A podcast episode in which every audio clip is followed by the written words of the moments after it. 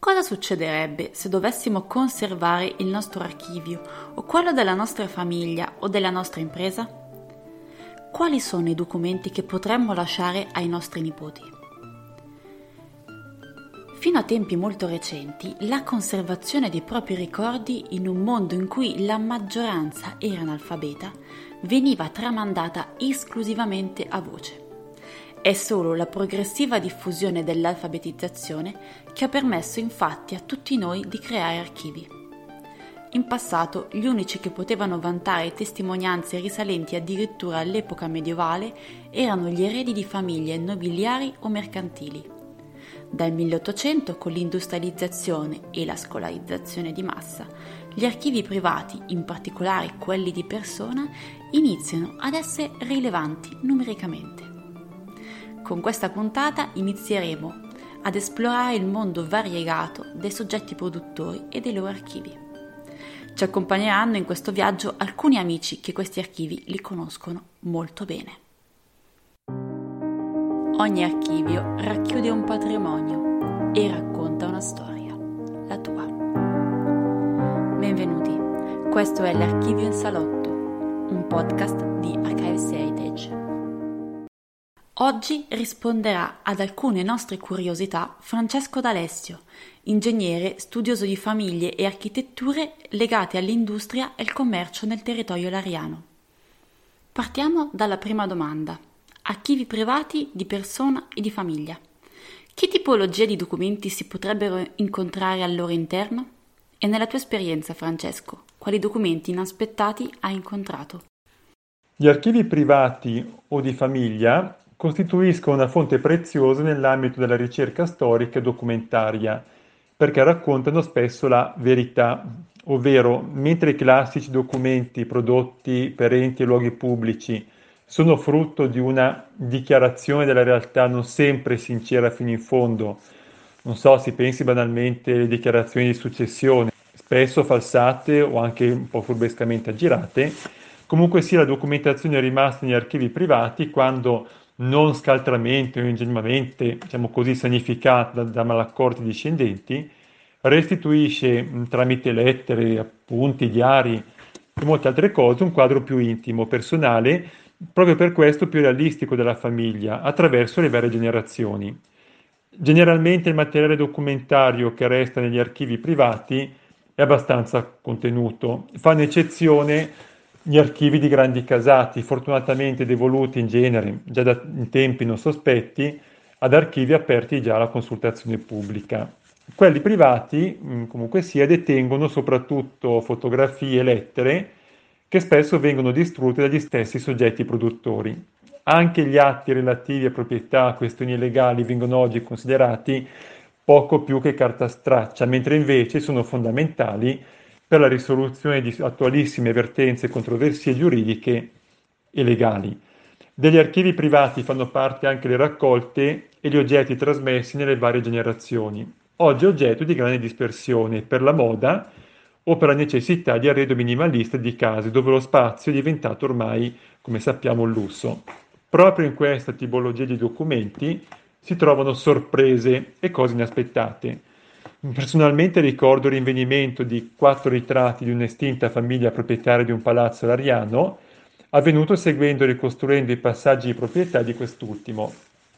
L'identificazione di questi personaggi è stata resa possibile grazie sia alla tipologia di vestiti, sia alla loro descrizione nei documenti cartacei della famiglia pervenuti per complesse ragioni ereditarie presso un ente ospedaliero. Ricordo infine, per chiudere, uno stato d'animo e censimento parrocchiale del primo Settecento in cui, a fianco delle famiglie registrate, il parroco consegnò commenti personali su alcune persone, non risparmiando pungente e realistico sarcasmo. Ed ecco la seconda domanda. Perché un archivio di famiglia esprime un heritage che va al di là del semplice documento? E come fare perché non vada disperso?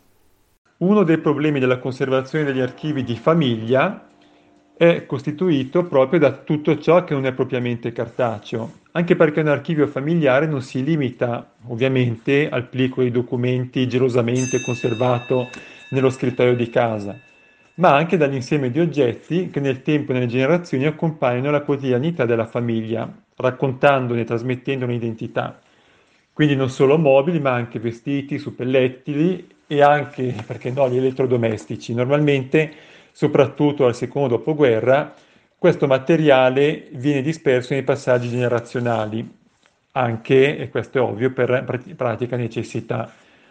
I vestiti soprattutto hanno vita limitata sia per ragioni di moda che di usura. Un oggetto rotto, non più funzionante, è destinato a essere buttato o distrutto, mancando oggi nelle case spazi di dimensioni adatte a raccogliere e conservare tutto ciò che viene scartato dalla famiglia.